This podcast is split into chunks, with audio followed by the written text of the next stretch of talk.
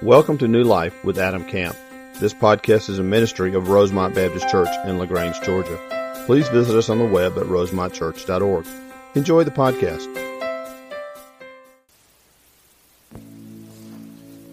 Very quickly, before I begin this morning, I want to re- just remind you of this the exciting week we've got coming up. Uh, if we could bring up the schedule, please, for our missions conference. It's in there somewhere. This is just an exciting week for us. I, I really look forward to this week all year round because it's just an opportunity for us to, first of all, celebrate all the Lord has done. And He's done some pretty incredible things. But it's also exciting for me because we get to now look forward to all He wants to do and kind of how He's led His church. And so we set aside these few days, really the end of this week, to, to celebrate and to be excited about and think about all the Lord is doing in missions. And so we have Global Impact Conference beginning this Wednesday. And I'm excited to tell you that our missions banquet is sold out. We don't have any more seats. And so if you didn't get your ticket, I'm sorry. Uh, I really would love for you to be there. We'll do it again next year. But if you can't come to the missions banquet, and by the way, if you've got your tickets, I'm excited about what the Lord's going to do and what you're going to see. That's going to be a really neat night for us at Delavant. But we have other opportunities. You should have received when you came in just a little sheet like this meet and greet these are opportunities we give you during the course of this week. The whole reason we do this week like this is to give you opportunities to hear what the Lord's doing and to think about how He wants to use you. That's the reason we do it.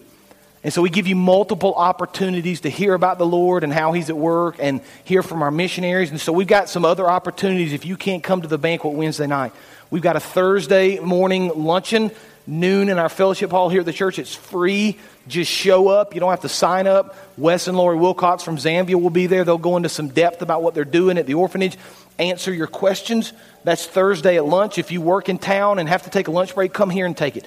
We'll get you in at noon. We'll get you out by one. We'll, we'll stay true to your lunch break so you'll be able to come and enjoy that and listen to them. And then Thursday night, Friday night, Saturday night are all found on this sheet.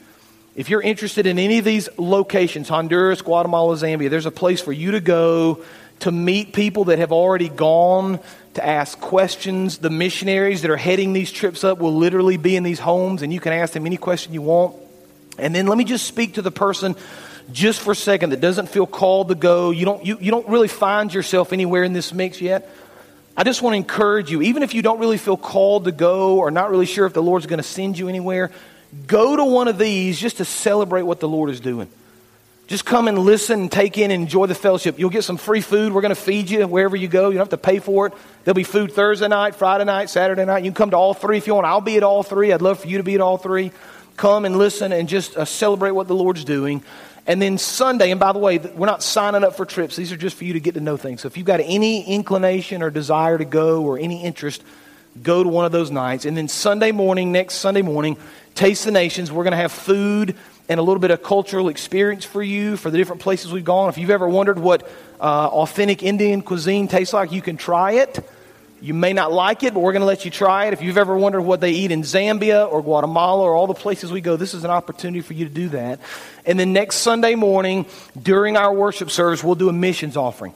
We've done this over the last several years, and we're going to ask you to give money this year specifically to go towards scholarships for people that can't afford to go or need some help going and also for people that are going a little more long term. We've got more and more people now that are kind of stepping out and saying, a week's not enough for me. I'd like to go longer. The money we give next Sunday morning will help support those people in kind of an ongoing missions opportunity, okay? So you be in prayer for this week, for all the Lord's going to do, and for all He wants to do for 2017. I'm excited. We've got more trips next year than we've ever had, more locations than we've ever had, uh, more people already expressing interest. I think next year is going to be an incredible year for us. Uh, you be in prayer about how the Lord wants to use you. Now, let me pray for us, and we're going to begin with the sermon this morning. Father, we thank you for your faithfulness. We thank you, Father, for the calling you've placed in our lives. Lord, you literally have sent us into the world to accomplish great things. So, Lord, I pray that as we think about your calling, as we think about our mission here on earth, we would be open, Lord, and obedient to whatever you've called us to do. Father, set aside the fears and the uncertainty in our lives. Father, give us the courage and the strength to walk with faithfulness down the path you've called us to walk. Do great things through us. Impact your kingdom, Lord, through our work. And Father, I pray for our time this morning as we open the truth of your word. Just speak clearly to us. through the power of the Spirit, can we be transformed, Lord, into the image of your Son, Jesus Christ. It's in his name we pray. Amen. Take your Bibles and open to 1 Timothy chapter 3. 1 Timothy chapter 3. Just a, a, side note before we jump into the text this morning. I'm excited. Next Sunday morning, we're going to begin another sermon series that I've entitled Sent. And we're going to spend several weeks examining scripture that talks about, well, let me say it like this I believe to you that I can prove biblically that every Christian has been sent to this planet to accomplish specific things for Christ. So if you're a follower of Jesus Christ, I believe I can make the case biblically, and I'm going to try to do so over the next many weeks, that He's called you to a specific purpose. Figuring out what that purpose is and accomplishing it ought to be your life's goal. And so we'll begin that sermon series next Sunday morning called Sent. This morning we're going to look at something a little bit different. God's doing some neat things here at our church. You've already heard about missions.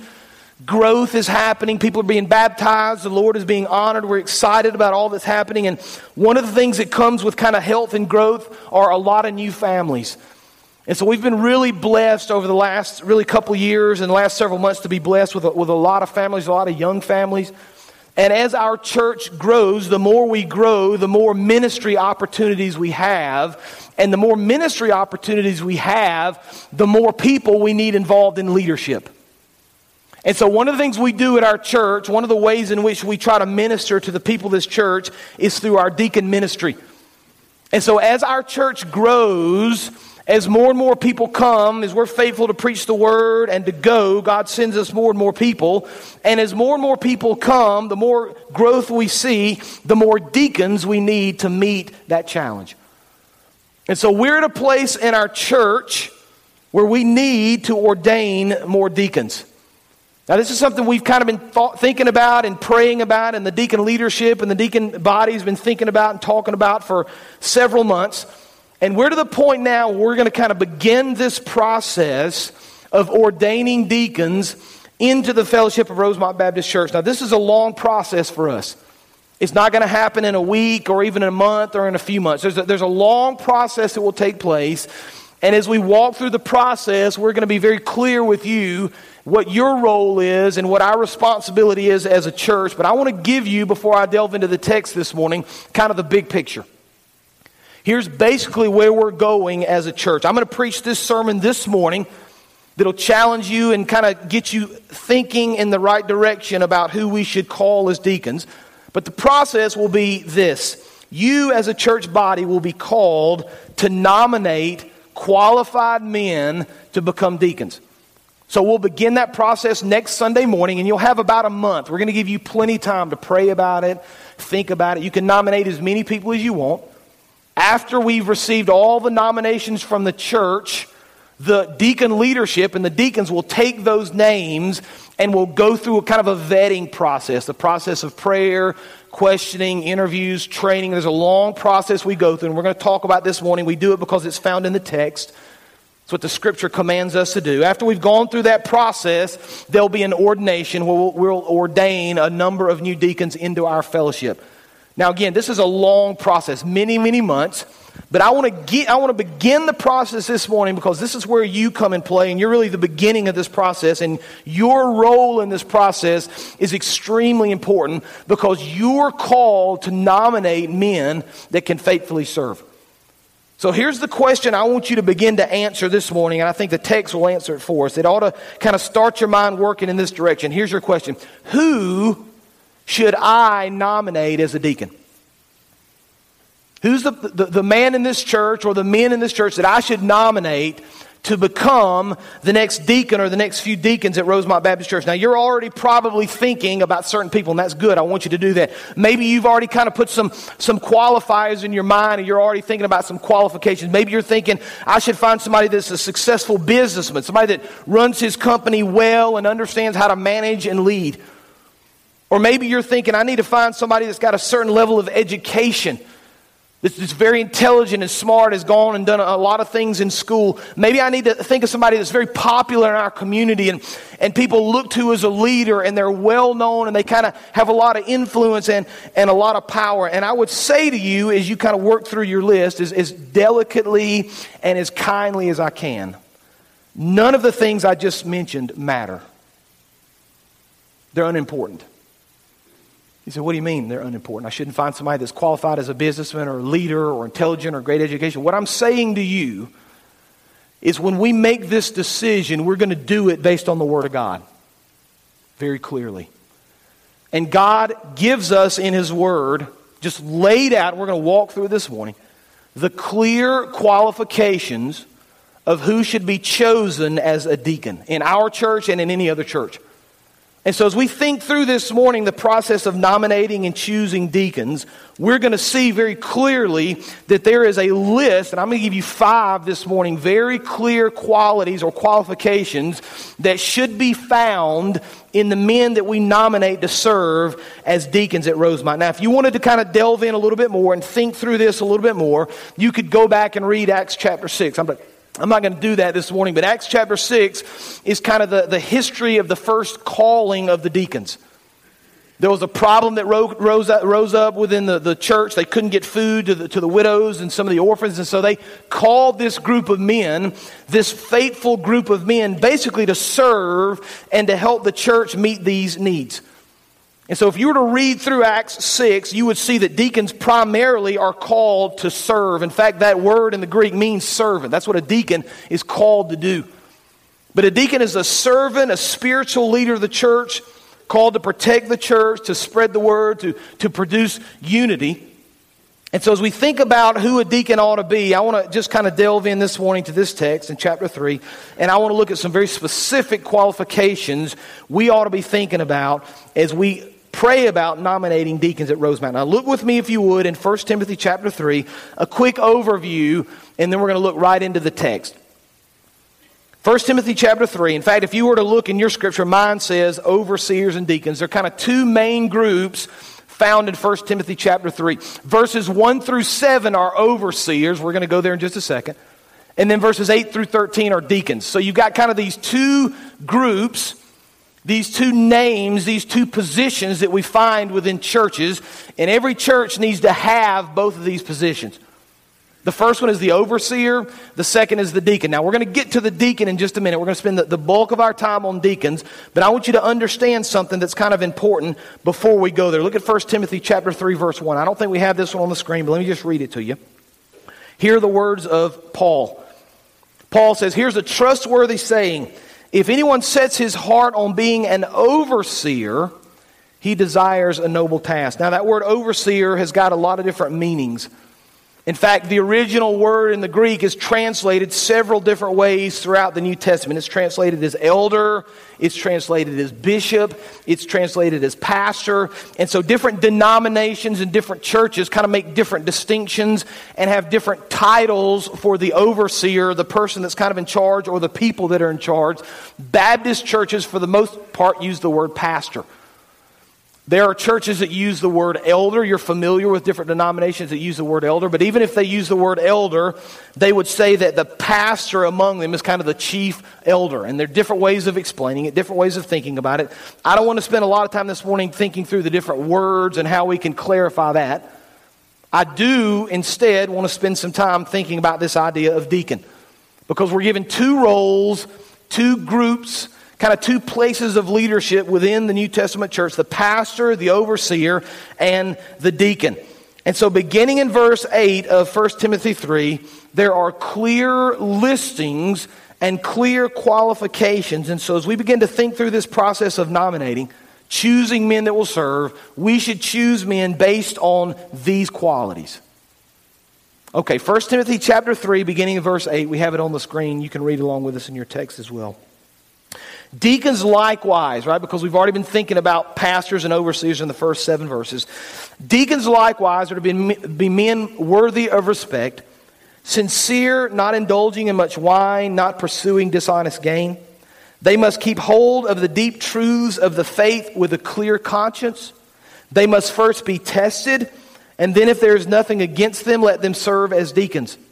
In the same way, their wives are to be worthy of respect, not malicious talkers, but temperate and trustworthy in everything. A deacon must be the husband of but one wife and must manage his children and his household well.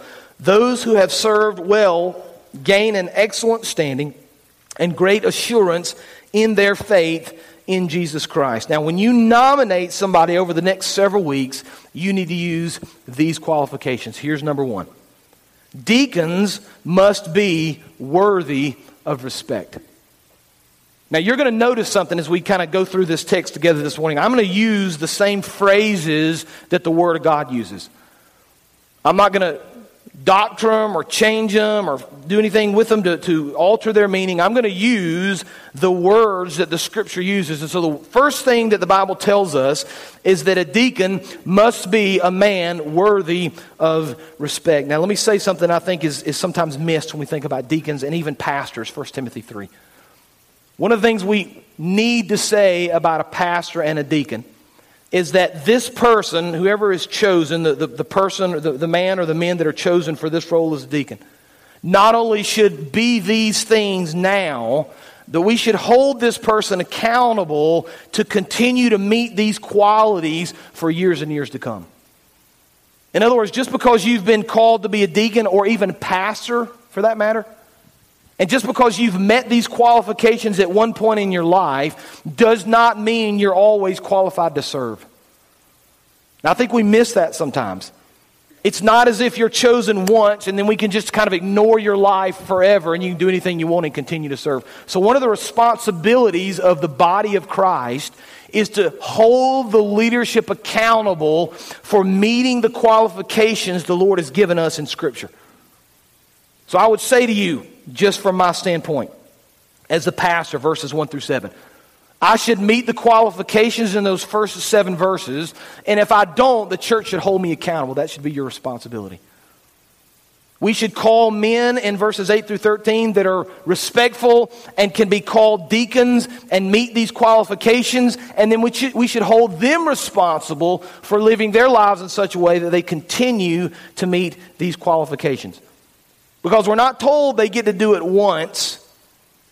As long as they meet the criteria at one point in their life, we're told that this is the way they should live their lives ongoing. And so Paul gives us kind of three things here, three areas that help us understand respect. Pull verse 8 back up, if you would, for me, please. Paul gives us kind of three areas here. The first, he says we're to find men that are worthy of respect. They're sincere, first of all. They're not indulging in much wine, secondly, and they're not pursuing dishonest gain. If you want to find somebody that's worthy of respect, find a man that's honest, that doesn't pursue dishonest gain, that's not a drunkard, that's worthy of respect, that people look at him, they understand his character, they understand his life, they understand his integrity. They see a man that has kind of lived this and is continuing to live it even now. Now, the, the flip side of this coin is this people that lie are not respected. We know that. People that are drunkards are not respected. People that pursue dishonest gain are not respected. Paul says we need to look instead for a man of integrity. Now, you know this saying. I'm going to give it to you, and then we're just kind of think through it just for a minute. But the old saying is this you can build integrity over a lifetime and lose it in a single moment. You know that, right? So we're looking for people that have demonstrated year in and year out integrity. Now, we're not saying they're perfect. We're not saying they're, they're sinless. We understand that people make mistakes.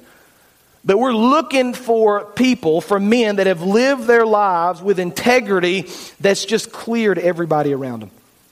Some of you guys will recognize the name Bill Buckner. When I use the word Bill Buckner, if you're a baseball fan, you know exactly who I'm talking about. Who knows who Bill Buckner is just for fun? I'm just curious. Some of the baseball fans? Okay.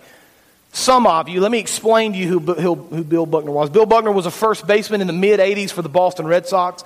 Let me give you some of the, some of the stats of his professional baseball career. He was an all star multiple times. He won the batting title, which means he had the highest batting average for a year. He played in over 2,500 games, drove in over 1,200 runs, batted almost 300 for his career. That's a, that's a pretty high batting average for his entire career. This guy was a, was a fantastic player. But if you know the name, you guys that raised your hand about Bill Buckner, you don't remember Bill Buckner because of all his hits. You don't remember Bill Buckner because of his RBIs or because of his batting title or because of the All Star games he played in. You remember Bill Buckner because in the bottom of the 10th inning, game six, the 1986 World Series against the New York Mets, Doc Gooden, Darryl Strawberry, Keith Hernandez, guys, you remember those names, played for the Mets. Mets were fantastic that year. Very good. Everybody thought they were going to win. Boston hadn't won a World Series at that point in, in decades. And so, game six, bottom of the 10th, Boston is leading. They're about to get the final out, win game six, win the World Series. A soft little ground ball to Bill Buckner at first base. He bends down to field a simple ground ball that, that any kid playing in, in, uh, in lower level baseball could field. I could field. I'm not even a good fielder. He bends down to field the ball, and as he's trying to come up to tag first base, the ball rolls right between his legs. Two runs score. The Mets win game six, go on to win game seven. Bill Buckner is forever known as the guy that let that ball roll between his legs. Now, that's a terrible thing to remember about this guy because he was a fantastic player, but I've read articles about him. And he said for years after that, he would show up in Boston and people would boo him. This is a big deal, right? He had a lifetime of accomplishments. That one moment defined him. Isn't that interesting? I think it's a, a, good reminder for us the way that we live our lives and the decisions that we make. We can build our character in a lifetime. It takes one moment to lose it. We're looking for men of integrity. We're looking for men that make good decisions, that are Christ like, that have built this foundation of respect throughout their lives, because these are the men we need to nominate. These are the men that have been called. These are the men that lead as deacons in our church. Now look at verse 9. Let's continue to think through this. So we built this foundation, a man that's respectful, a man that's, that's respected among the people. Verse 9. They must, again, this is another qualification, keep hold of the deep truths of the faith with a clear conscience. Here's truth number two. Deacons must keep hold of the deep truths of the faith. There it is. We're just using the text again. Deacons should be worthy of respect, first of all, men of integrity, men that live their life for Christ, that have demonstrated a lifetime of following and service to Him, number one. Number two, deacons need to hold to the deep truths of the faith. Now, Paul uses two phrases here I want to think about just for a minute. The first one is the phrase deep truths of Scripture. Now, we're not talking, just to make sure we're clear on this, we're not talking about somebody that just has a, a, a superficial understanding of the Word of God. We're not talking about somebody that just kind of knows a few verses and can't really explain or has never spent a lot of time studying or, or delving into the Word of God. We're not talking about somebody who rarely seeks the Lord and rarely prays and rarely studies and understands His Word. We're not talking about a man who doesn't think about the things of Lord. We're talking instead about a mature believer who understands the deep truths of Scripture, a man that has studied the Word of God, a man that spend time, spends time in prayer, a man that lives his life based on the truth of the Word of God. If you're thinking about somebody that has a deep, abiding, profound understanding of the Word of God, you're looking for somebody that understands joy in the midst of suffering, for example. You're looking for somebody that understands hope in the midst of pain. You're understanding, you're looking at somebody that understands a, a, peace that passes all understanding, a person that, that spends time in the Word and guards his heart in Jesus Christ. So Paul says we need to find somebody that's, that's got this deep understanding of Scripture first, but then he uses this interesting phrase there in verse 9 as well. Pull that back up for me if you would, please. They must keep hold of the deep truth. See, it's not enough just to know them. The second thing they ought to do is hold on to that truth really for dear life. We need to nominate men. We need to call men to serve that are faithful that understand the Word of God and that hold to their faith regardless of the circumstances. It's very easy to be happy and to serve the Lord when things are going well, isn't it? It becomes more and more difficult the harder life gets. Maybe you've had conversations with people that are going through a very difficult time and they say something like this I, don't know that I'm really doubting the Lord, but my faith is wavering right now. Why would the Lord let me go through this?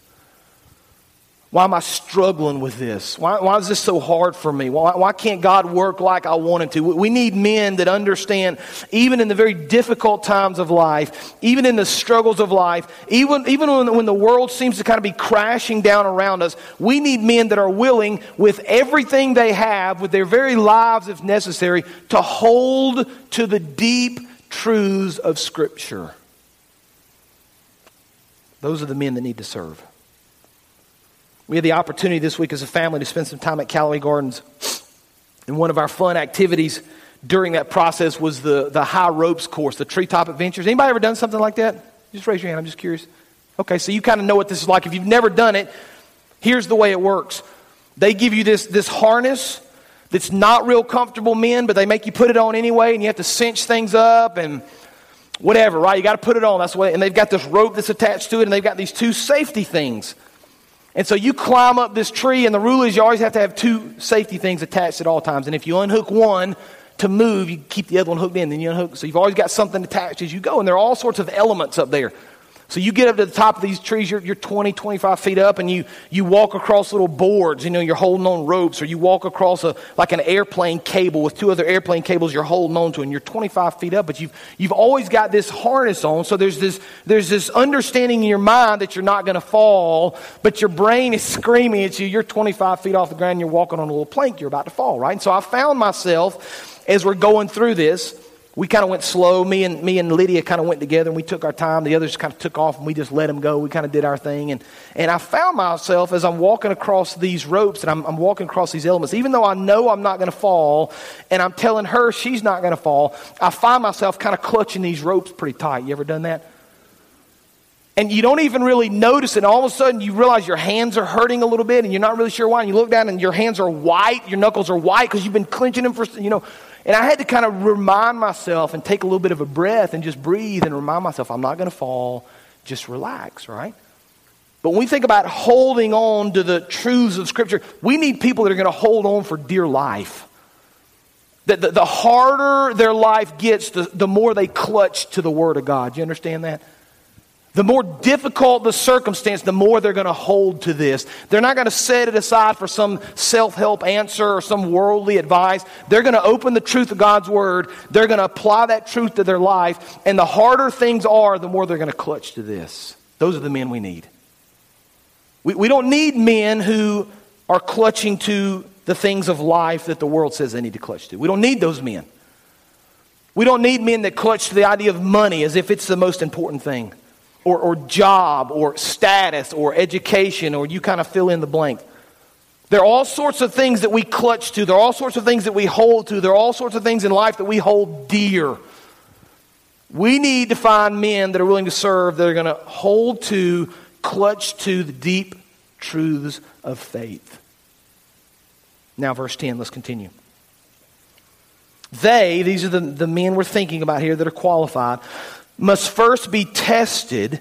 Then, if there's nothing against them, let them serve as deacons. Here's the third thing we're going to do deacons must be tested. Deacons must be tested. There's a reason we're not just going to nominate and those people all of a sudden become deacons. Why? Because the scripture commands us that they should be tested. There's a process they should go through so that we can test and make sure they actually are qualified to serve. So, the kind of two ideas of testing we're going to go through. The first one is pretty obvious, the second one takes a little more work. Here's the first kind of means of testing we're going to test these men over time by looking at their lives. That's how we test them.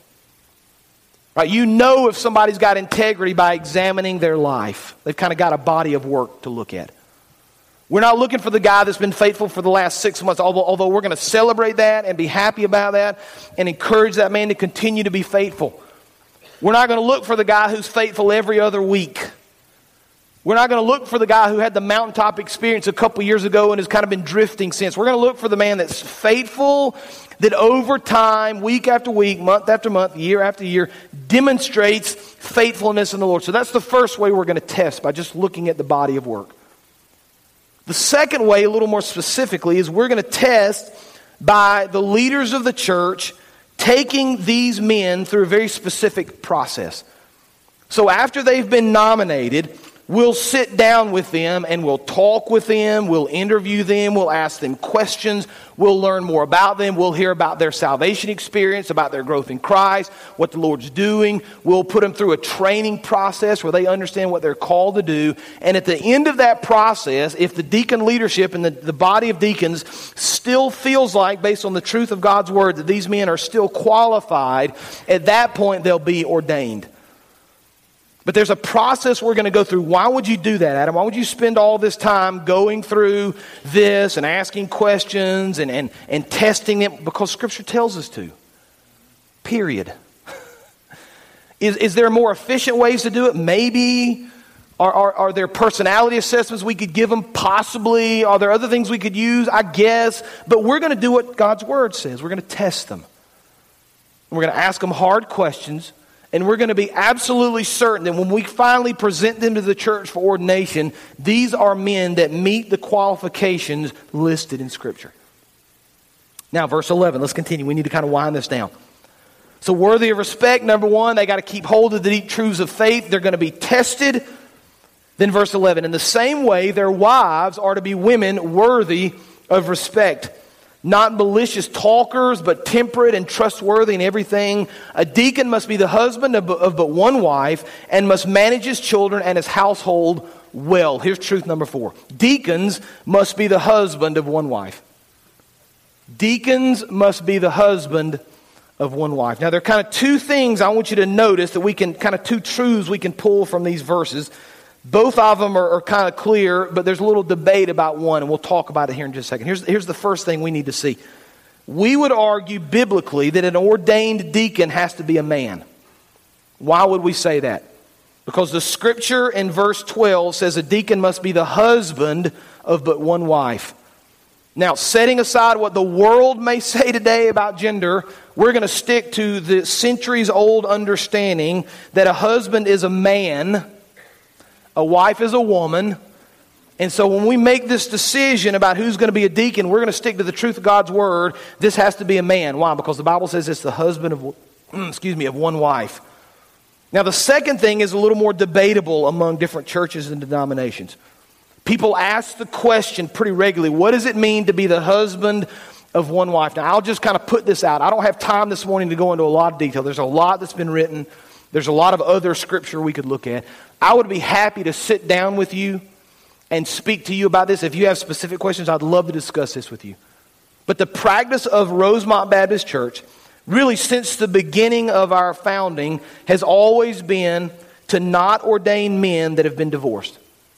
That's how we started. That's how we've always lived. We, we understand and interpret that scripture, verse 12 of 1 Timothy 3 that a man who's been divorced can't serve as a deacon. Now, let me just say something to you. I want to be very clear here.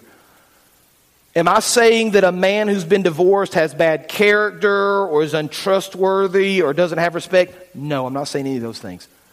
You know as well as I do, there are very godly men that have gone through divorces. I've struggled with those men myself. I've prayed with some of those guys. I've walked through that with some of those men. So it has nothing to do with their character or their love for the Lord or their faithfulness. All we're saying is Scripture commands us to call a man that's never been divorced. We're going to hold to the truth of God's Word. If you have questions about that, I'd be happy to talk more in detail, but I need to finish up this morning. Now, verse 12, the final thing we see. A deacon must be the husband of one wife and must manage his children and his household well. Here's truth number five. Deacons must manage their children and their household well. As we think about who we ought to nominate, as we think about who can serve as a deacon, we need to nominate men that manage their household well. Now, look at that text again. I want you to pull verse 12 back up because it's interesting the way Paul phrases this. Let me define the word manage for you because it's found about midway through that verse. The word manage means to control the movement or behavior of or to have charge of. But Paul doesn't just say they should manage the children and the household. There's a qualifier that goes with this word. Paul says a deacon must manage his children and his household what? Well. That's awfully important. What does it mean to manage our families well? Some people think to manage our families well means we need to have a lot of success and a lot of wealth and a lot of possessions. So some men judge themselves by how well they provide for their families financially and material. That's not what the Word of God says. Some people think the family's successful if they're popular or important in certain social circles. Some people think their family is successful and they've managed it well if their children reach a certain level of academic success. The better grades they are, the more successful they are. Some people think they've managed their family well if their children are very accomplished in certain sports or extracurricular activities. Now, let me just be clear there's a place for those things. We're not saying those things are wrong.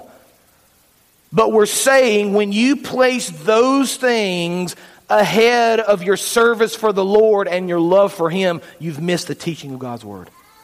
If you want to understand how a man can lead his family well, Scripture very simply teaches us that if you're going to be a godly leader, if you're going to be a godly husband, if you're going to manage your family well, very simply, you should teach your children and your family to love the Lord their God with all their heart, with all their strength, with all their mind, with all their soul. If you want to be successful with your family, Teach them to love the Lord above all things.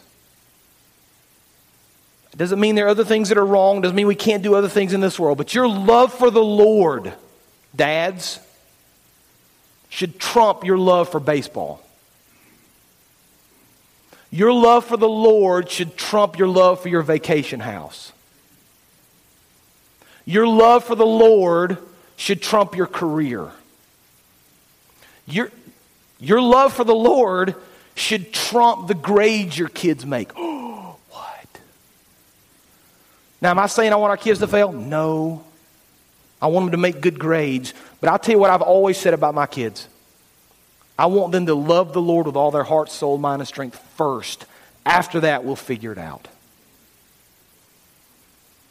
There are far too many people that buy into the success of the world based on all these little things they want to check off a list and they put God at the end. We need leaders. We need families that teach their children and lead their families to love the Lord above all things. So, who are we looking for? As I put my mic back on. Sorry. We're looking for men that are worthy of respect men that hold the deep truths of the faith, men that will be tested, men that are the husband of one wife, and men that manage their family well. Now, here's your calling as we finish up this morning. You're going to be called to nominate men that fit these qualifications. You need to begin to pray about it because I'll say this. Stay with me. Now, I got another minute. Stay with me. The biggest decisions churches ever make is who they choose for leadership. It just, it just makes or breaks a church. It really does. You've seen it, I've seen it. If we choose men that are not godly, that are not qualified, that don't meet the, the criteria given for Scripture, we're going to struggle with that. If we choose godly men that are respected, that have been tested, that, that fit these qualifications, our churches can, can continue to grow. We're going to reach more people for Christ. We're going to soar. Why? Because we've got godly leadership. So you pray, begin this process this morning about praying who you would nominate as a deacon here at Rosemont. And we're going to give him the praise, honor, and the glory for everything that he does through these men for years and decades to come. All right, let's pray. Father, we thank you for the qualifications you've given us. Lord, we thank you for the opportunity we have to, to think about and to pray about who would serve. And Lord, just remind us of the importance of what we're going to do, the importance of the leadership that we call at this church, Father, the, the importance of, of finding godly men based on these qualifications of Scripture, Father. So you just speak to our hearts. Lord, as we begin this process of prayer and study and, and seeking your will, you just speak very clearly to us. May we choose men that meet these qualifications that are honoring to you. And Father, when we do that, when we're obedient to your word, you bless us, Lord. You continue to guide us and give us direction. And we'll praise your name for everything that you do. It's in Jesus' name we pray. Amen. You can stand. we want to give you the opportunity right now over the next few minutes. Why don't you just begin this process in your mind of praying? Just begin to pray about who the Lord would call you to nominate, who the Lord wants to call this church. And we're going to ask Him to just, in the midst of our prayer, in the midst of our, our, our seeking Him, just to give us direction and clarity and understanding. So you respond now as we sing together.